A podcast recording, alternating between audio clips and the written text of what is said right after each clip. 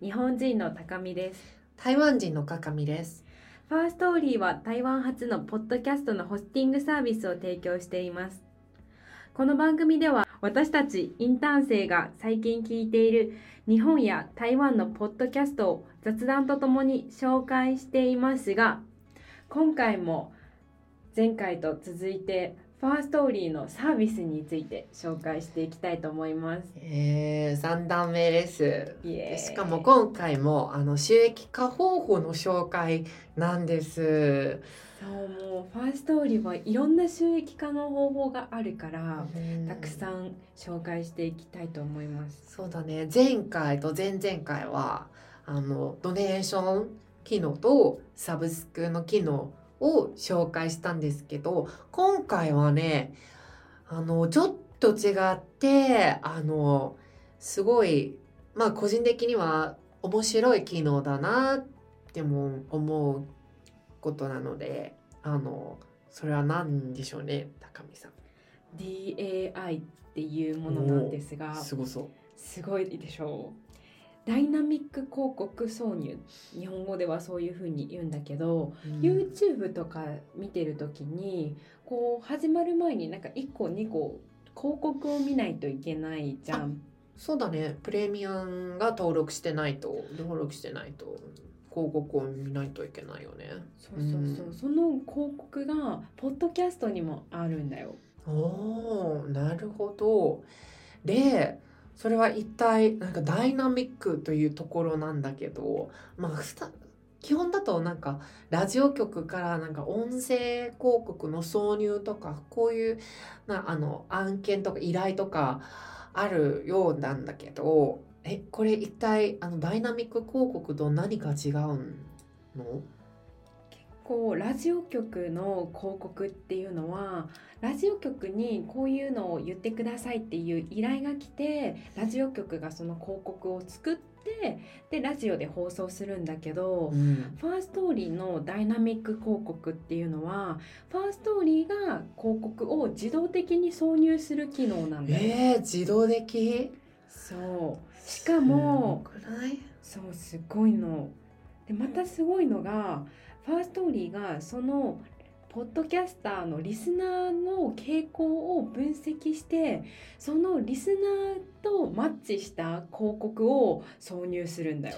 あーってことはあのちょっとこういう番組はこういうリスナーが聞いてるよっていうふうにこうあの計算してこの番組に合った広告を挿入する自動的に挿入するって感じだね。自動的なんだけどちゃんと分析されてるから自分の番組のそうリスナー層と合ってない広告はあまり入らないってことなんだよ。なるほど。まあまあなんか大体みんながこう広告を聞くとやっぱりちょっと抵抗感があるけどそれはやっぱりあのなんかその番組に合ってない広告が入れられたからなんかなんか変だな違和感を感じたからあの結構抵抗があったんだけどなんか DAI だと結構ねあのそんなに違和感が感じないよね。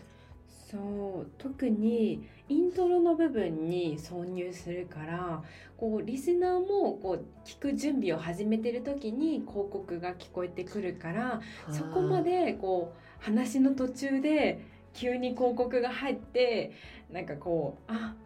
聞くのやめようかなって思う気持ちにはならないと思う。もうせっかくなんかこう聞いてるその最中なのになんか急にこうなんか気分がなんか遮断されたような感じもするよね。そうなんかめっちゃいいところだったのにって思うかもしれない。うん確かにあの番組を聞き始め始める前にもうその広告がもう入れられたから全然こういうなんか違和感とか抵抗とかもあの心配しないでください。うん。でファーストーリーの DAI すごいいろんな特徴があるんだけど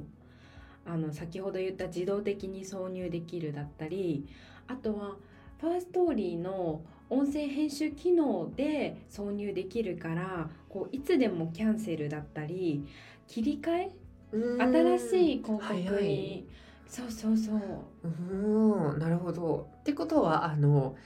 あのずっと新しい広告が出るって感じだよね。なんかもうあの期限のある広告もあるじゃん。それはあの絶対 TAI 広告には出ないって感じだね。そうなのそれも自分でこう変えるんじゃなくてこうファーストーリーのそのボタンだけであの画面だけで編集できるから面倒くさくないの。そうだね。あとなんかいつでもキャンセルできるから、まああのどのエピソードに広告を挿入したいかも自分で決められる。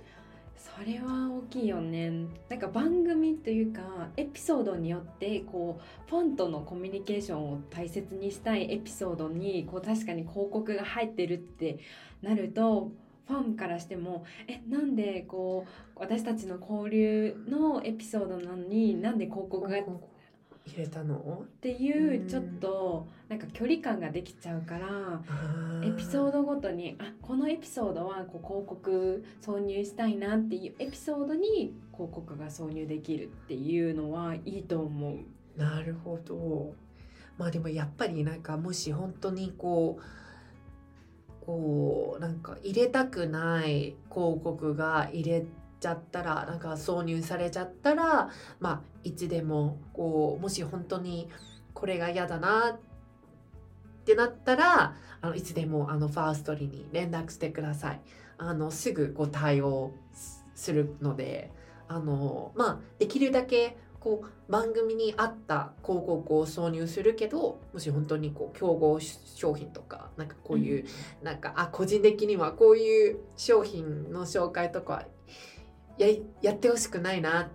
て思ったらあのいつでもねあの気楽で連連絡すればいつでも対応するから、まあポッドキャスター側にもなんかそんなにあの心配がいらないと思う。うん。そうだね。自動的にっていうのがちょっと不安なところはあるけどファーストーリーのカスタマーに連絡したら新しい自分に合ったあの広告が挿入できるっていうのはいいとそう思う。だねいいよね。うんあと無料でも使えるっていう部分もあの大きな特徴だと思うけど、まあ、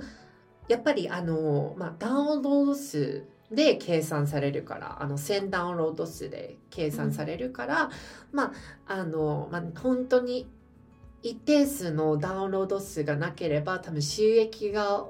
をそれほどもらえないけど、まあ、少額でも全然もらえると思うから、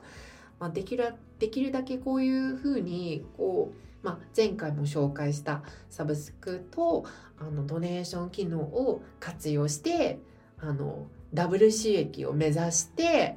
あの番組をあの制作していくのはおすすめ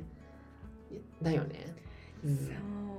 特に DAI 広告挿入っていうのは昔のエピソードとかこれからのエピソード両方とも挿入できるからだからずっと聞いてくれる人はいるからこうコツコツ収益化っていうのができると思う。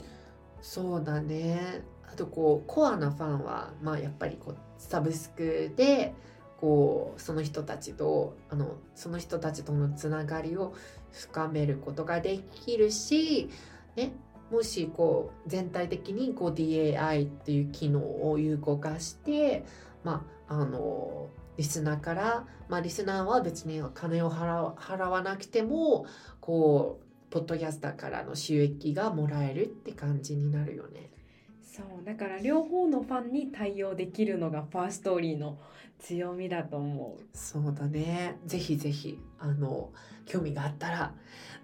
うちの番組も結構使いたいなっていう気持ちも気持ちもあるけど、まあ、有効化はしているけど、まだ広告が入ってない。まあ、それほどの、あの、ダウンロード数にはなってないのもあるから、